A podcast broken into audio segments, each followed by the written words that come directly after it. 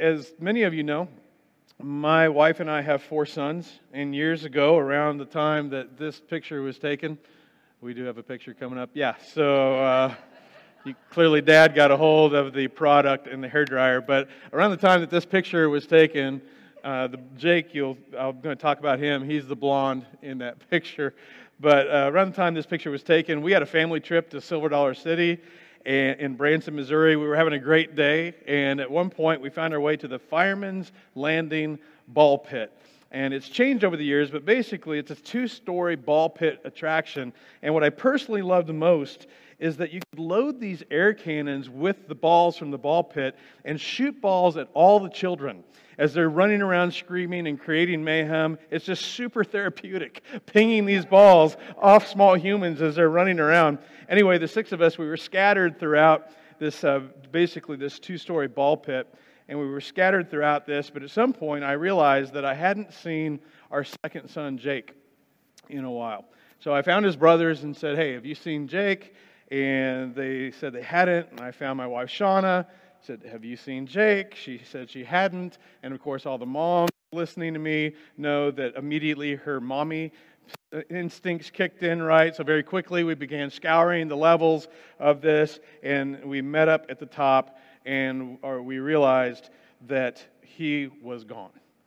And at one of those moments uh, as a parent where every horrible thing you've ever read as a parent about kids being kidnapped and trafficked, and it's like all rushes to your mind, and something primal kicks in. And I quickly ran to a worker who had a walkie talkie, and I told them that our son was missing and that they, they needed to shut the park down. They needed to do it now.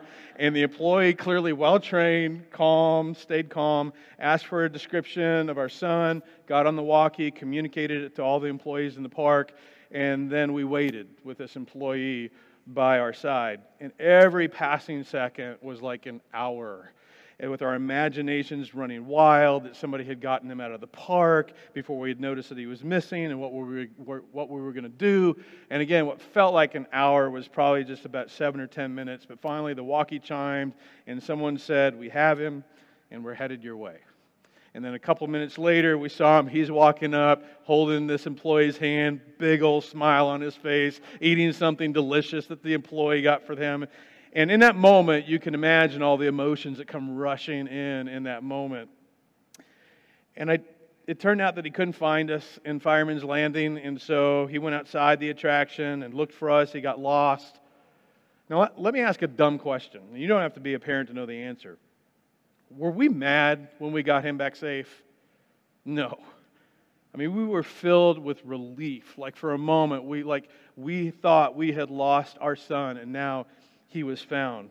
Let me ask something else. What do you think I was prepared to do to find my lost child? Anything. I was prepared to create such a scene that they probably would have thrown me in jail. Because I was going to get everyone. I was going to get the park shut down, the parking lot shut down. I was going to get every employee, every uh, person there, every guest searching for my child until he was found and back safe with me, with his family. Some of you have seen the 2008 movie Taken about a father whose daughter is kidnapped by traffickers. And the movie is about the father, an ex CIA officer, hunting down every individual slightly connected to the abduction of his daughter until he finds her. And no thing and nobody was going to stand in his way. In fact, many of you know how to finish this.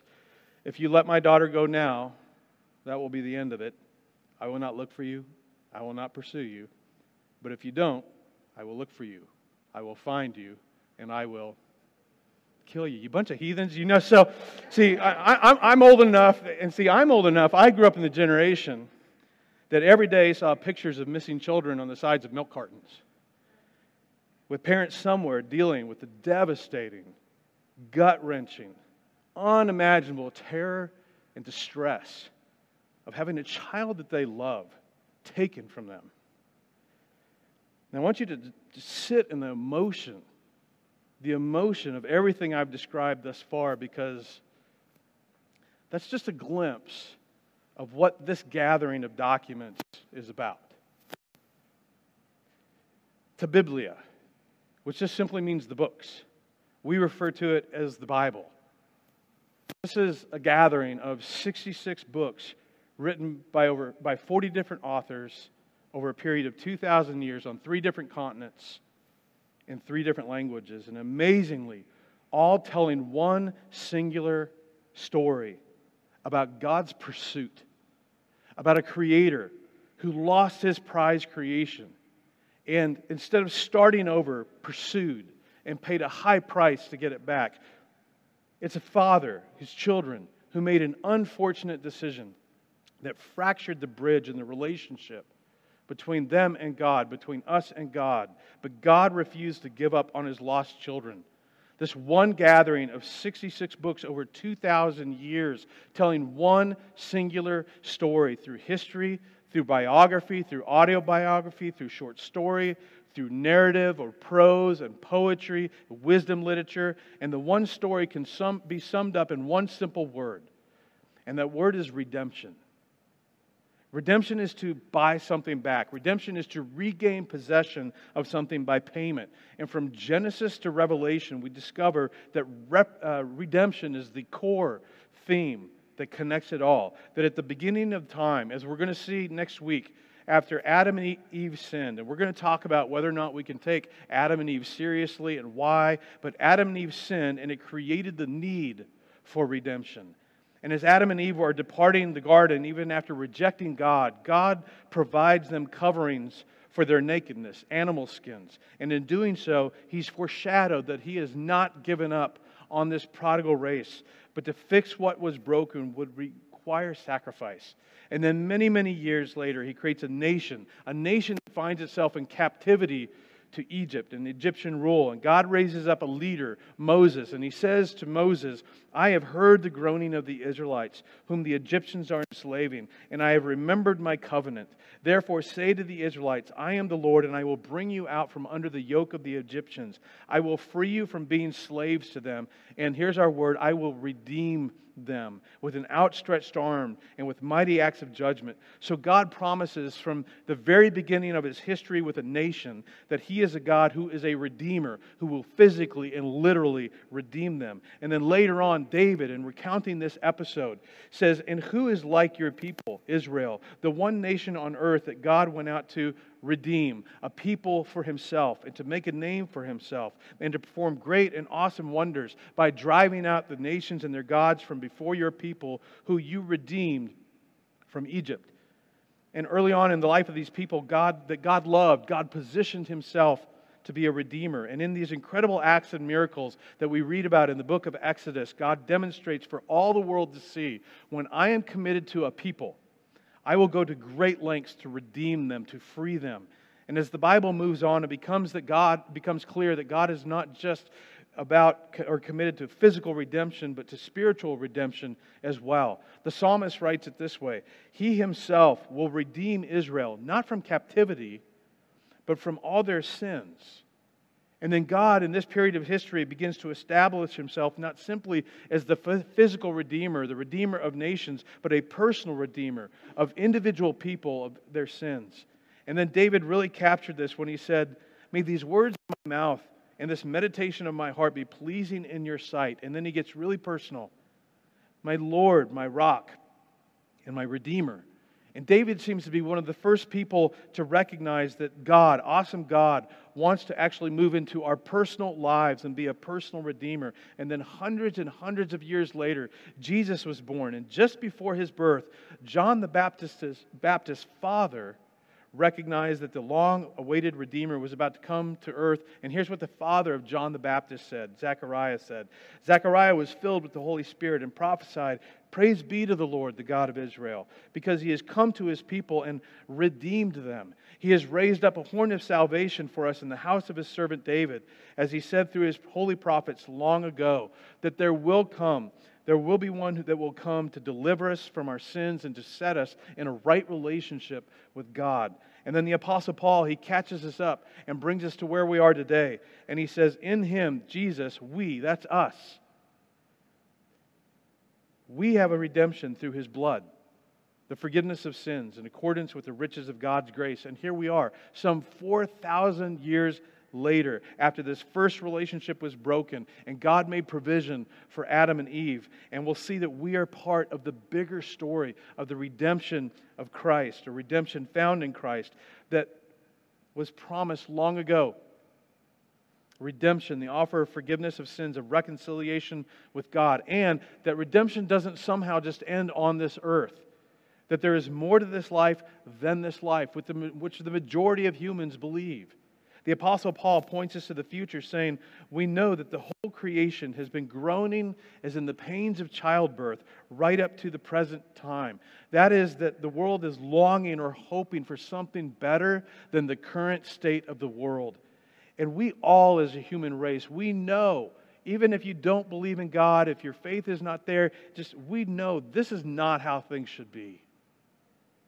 And the human race has longed for a better world. Paul says, not only so, but we ourselves who have the first fruits of the Spirit, that we, those that follow Jesus, as have put their faith in him, we groan inwardly as we wait eagerly for our adoption as son into sonship, daughtership, the redemption of our bodies. For this hope we were saved. And it's like, yes, age and gravity doing its worst. It gets redeemed someday. We're told there's a final chapter where we will stand face to face with God and our Lord Jesus, and that there will be a time in history that we will be literally and physically changed and literally live in the presence of God. And in that day, the final chapter of redemption and a new heaven and a new earth will be written. But in the meantime, we are caught between the last chapter and the one that we live in. 66 books. We call it the Bible. But it's a library of books written over a period of 2,000 years by authors who, other than rare exceptions, did not know one another. And it tells one consistent, singular story of God, of a God, a father, a king, an artist who went to great lengths to buy back stolen treasure, to win back his prodigal children, and to win the love of those who actually should serve him. One story, and it's the story of us, it's the story of you. So let me tell you what we're going to do for the next few weeks. And I have looked so forward to this. I've looked forward to this for months because the truth is that there are many, as I've had conversations, there are many that have never been told how this all fits together and you have understandable questions and understandably reconcile, you know, the God of the Old Testament that seems like a bloodthirsty tyrant with the kind of the grandfatherly loving God of the New Testament, and it just seems disjointed and contradictory, and at times, let's just be honest, it's offensive. And I want to help you with that because, again, knowing how this all fits together and understanding the narrative, understanding how you fit into this epic narrative and how it connects to your day to day life affects everything in your life.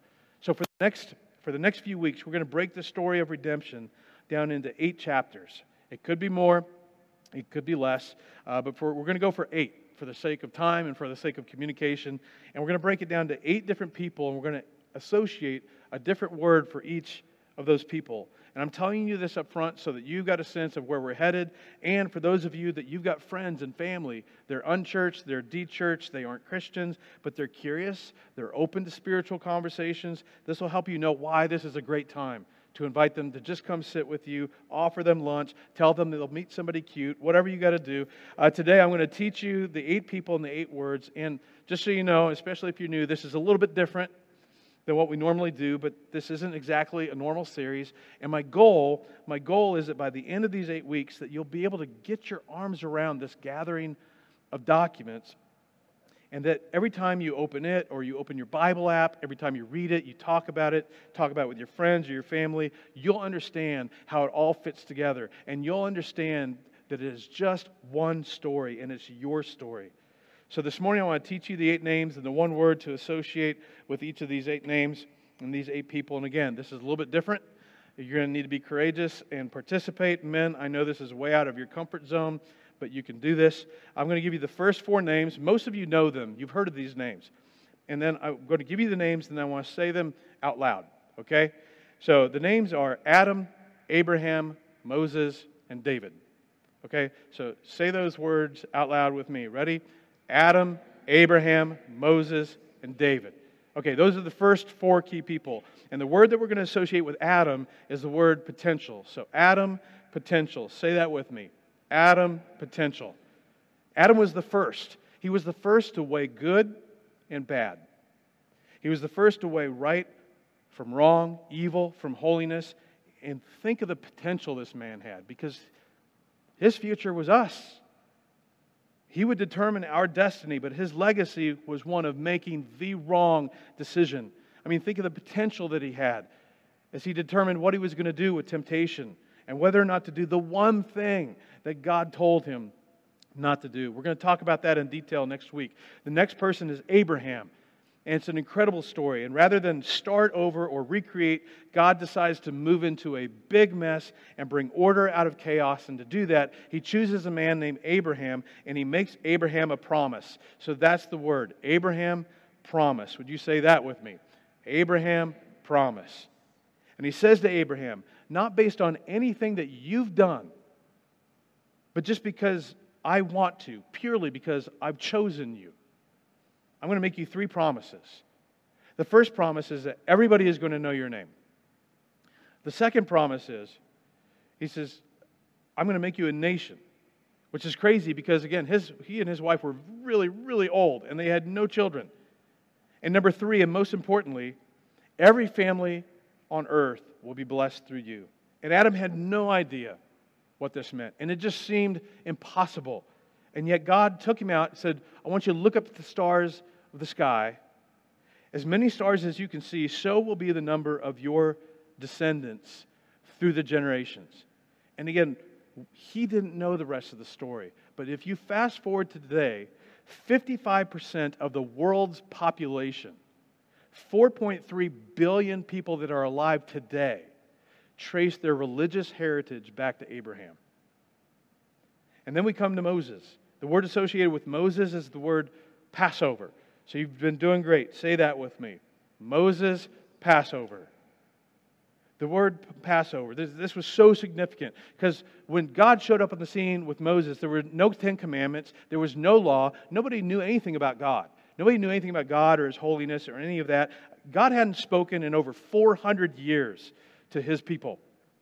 And He shows up and He says to the nation of Israel, I'm going to redeem you. I'm going to redeem you physically from Egyptian slavery. And I'm going to do it in such a way that it is going to get the world's attention. They will be in awe of my power. And in doing this, I will demonstrate to the world a visual character, uh, a, a, a visual of my character and my nature.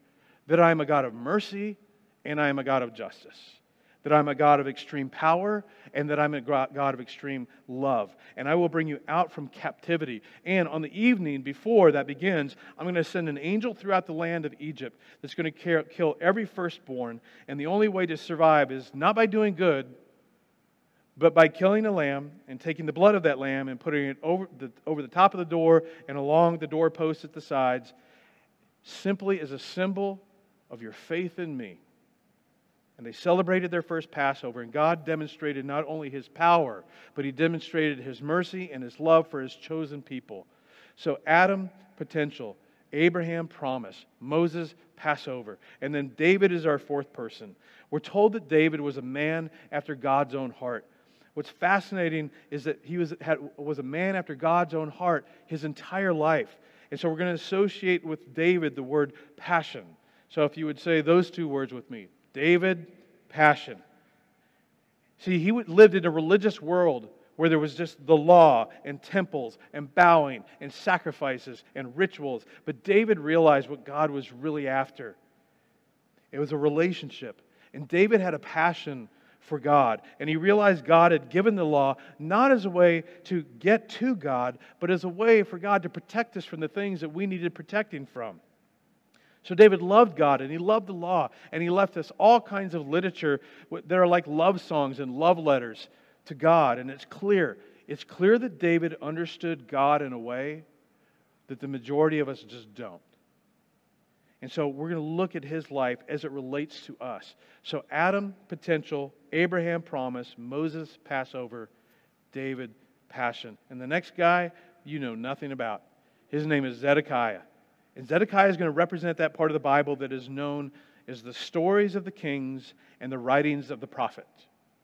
Now, it's a story of a nation that God has blessed over and over and over again, and they just decide, God, we just don't need you anymore.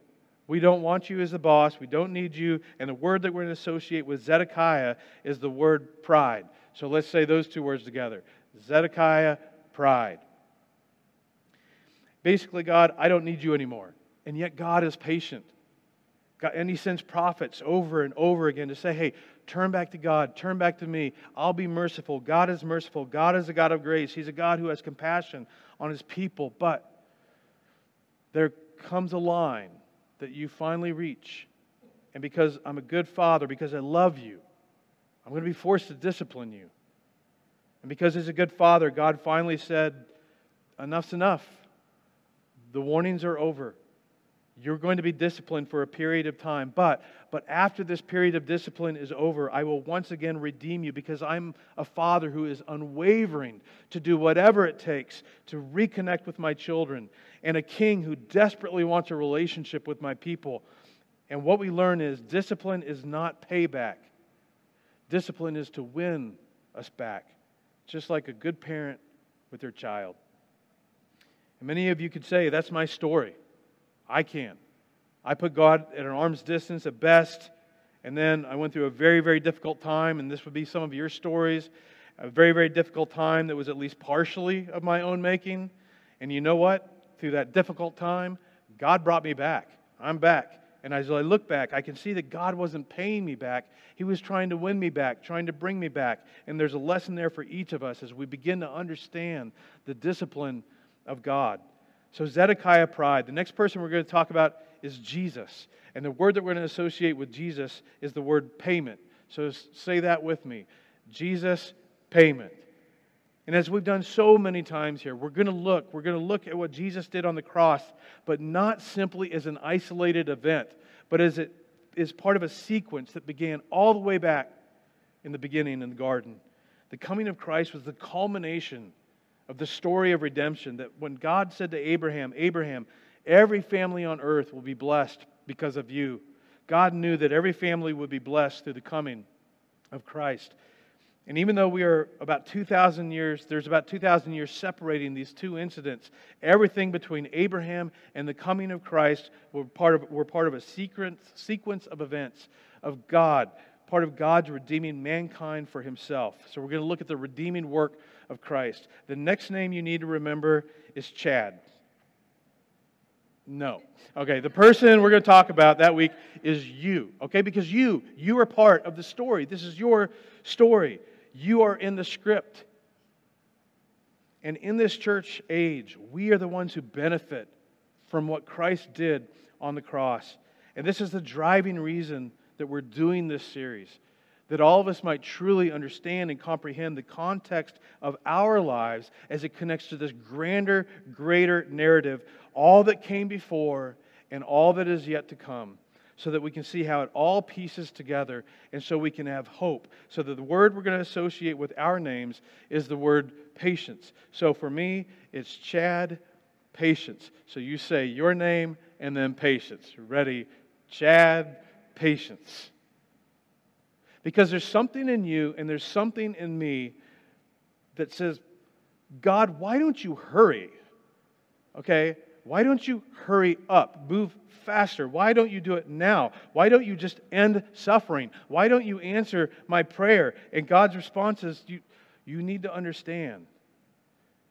You, you need to understand that I'm the God who, when sin entered the world, the first thing that I did was choose a man who had no children.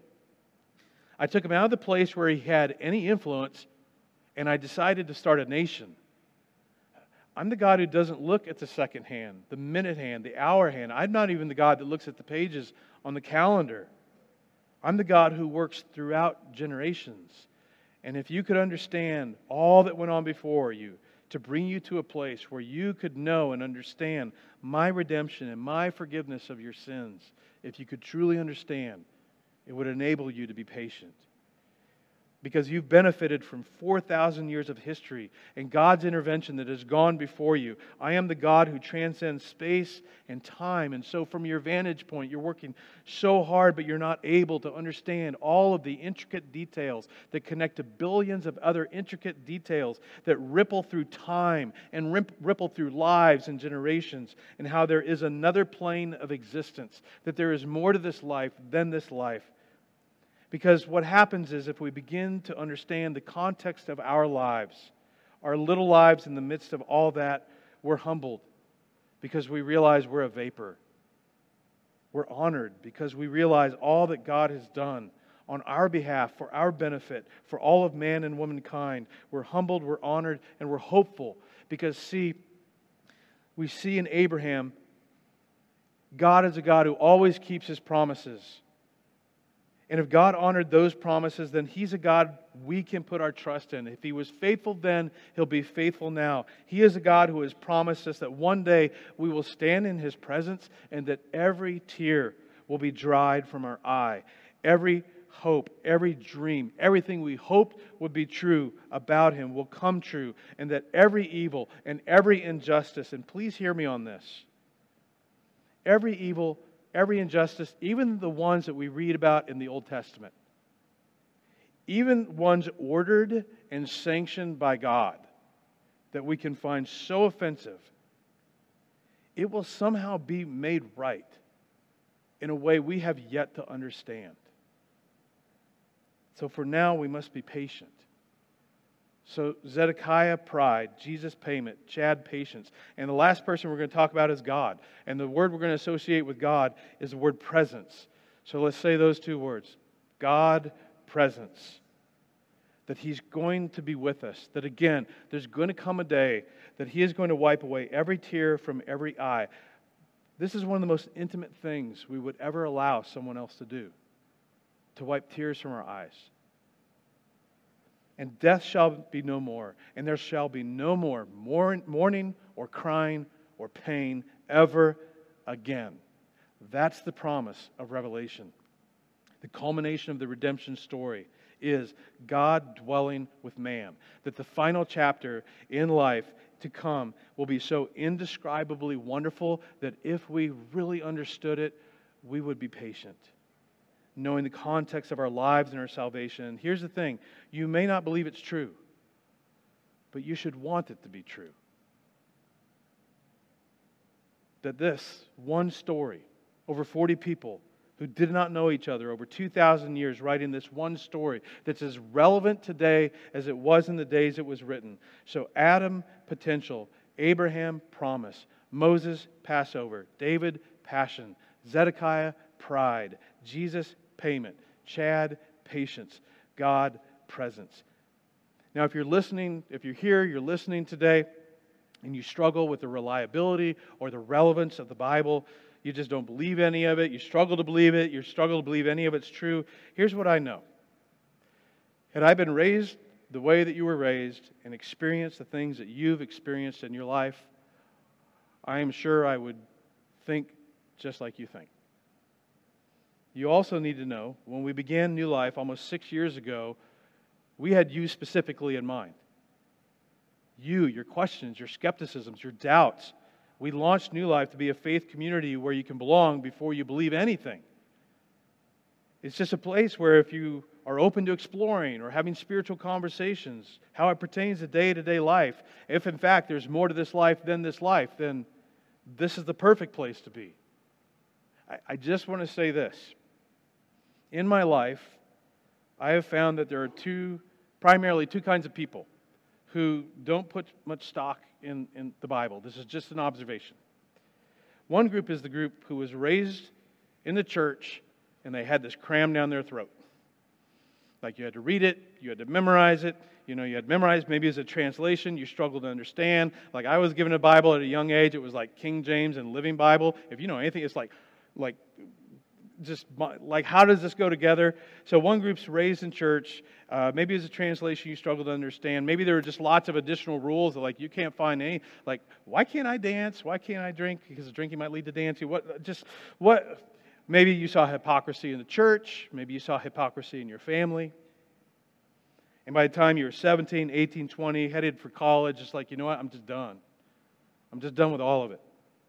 It was behind you. And you have associated this book with a culture that for some of you, this happened or got reinforced over the past five or six years. Like there's just things that you saw, like in the Christian world and the evangelical world, and like politics and social justice and COVID, and you think that cannot possibly be what Jesus meant. But because you don't want to have anything to do with the culture, over time you develop some arguments as to why you believe that the Bible isn't true or trustworthy. But if I were to ask you, you do you believe the Bible is true? You, would, you wouldn't tell me about the way that you were raised. You would talk to me about, like, you know, how old is the earth? And people believe that, and flood theory, and creation, and evolution, and the God delusion, and recent events, and all these arguments you picked up through the years as to why you don't put much stock in this.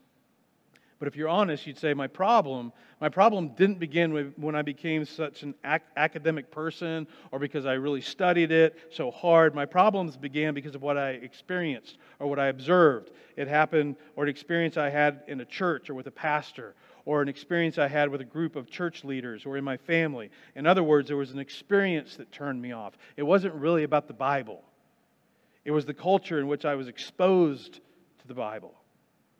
There's another group of you possibly listening, and you're just kind of opposed to this being true. And you've got four or five reasons as to why, like, this just can't be. But the, the, the truth is, you've never read it.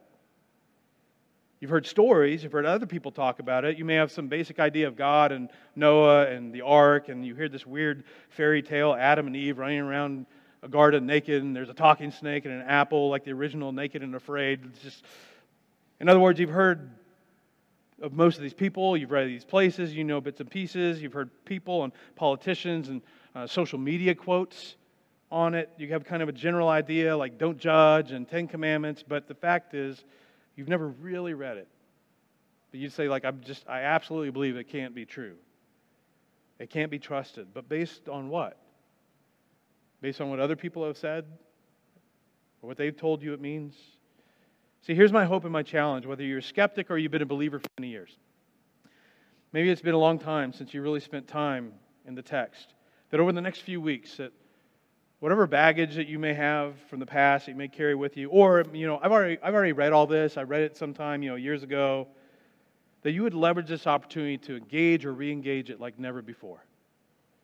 For those of you that were raised in a culture that turned you off to the Bible, please don't make the mistake of allowing some bad behaving Christians or a bad experience turn you off to Christ and this gathering of documents that we call the books, the Bible.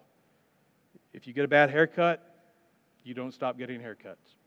You just find somebody else to do it. You have a bad experience with a doctor, you don't give up on medicine. You just give up on that doctor. So, why would we turn our backs on a book because of a bad experience?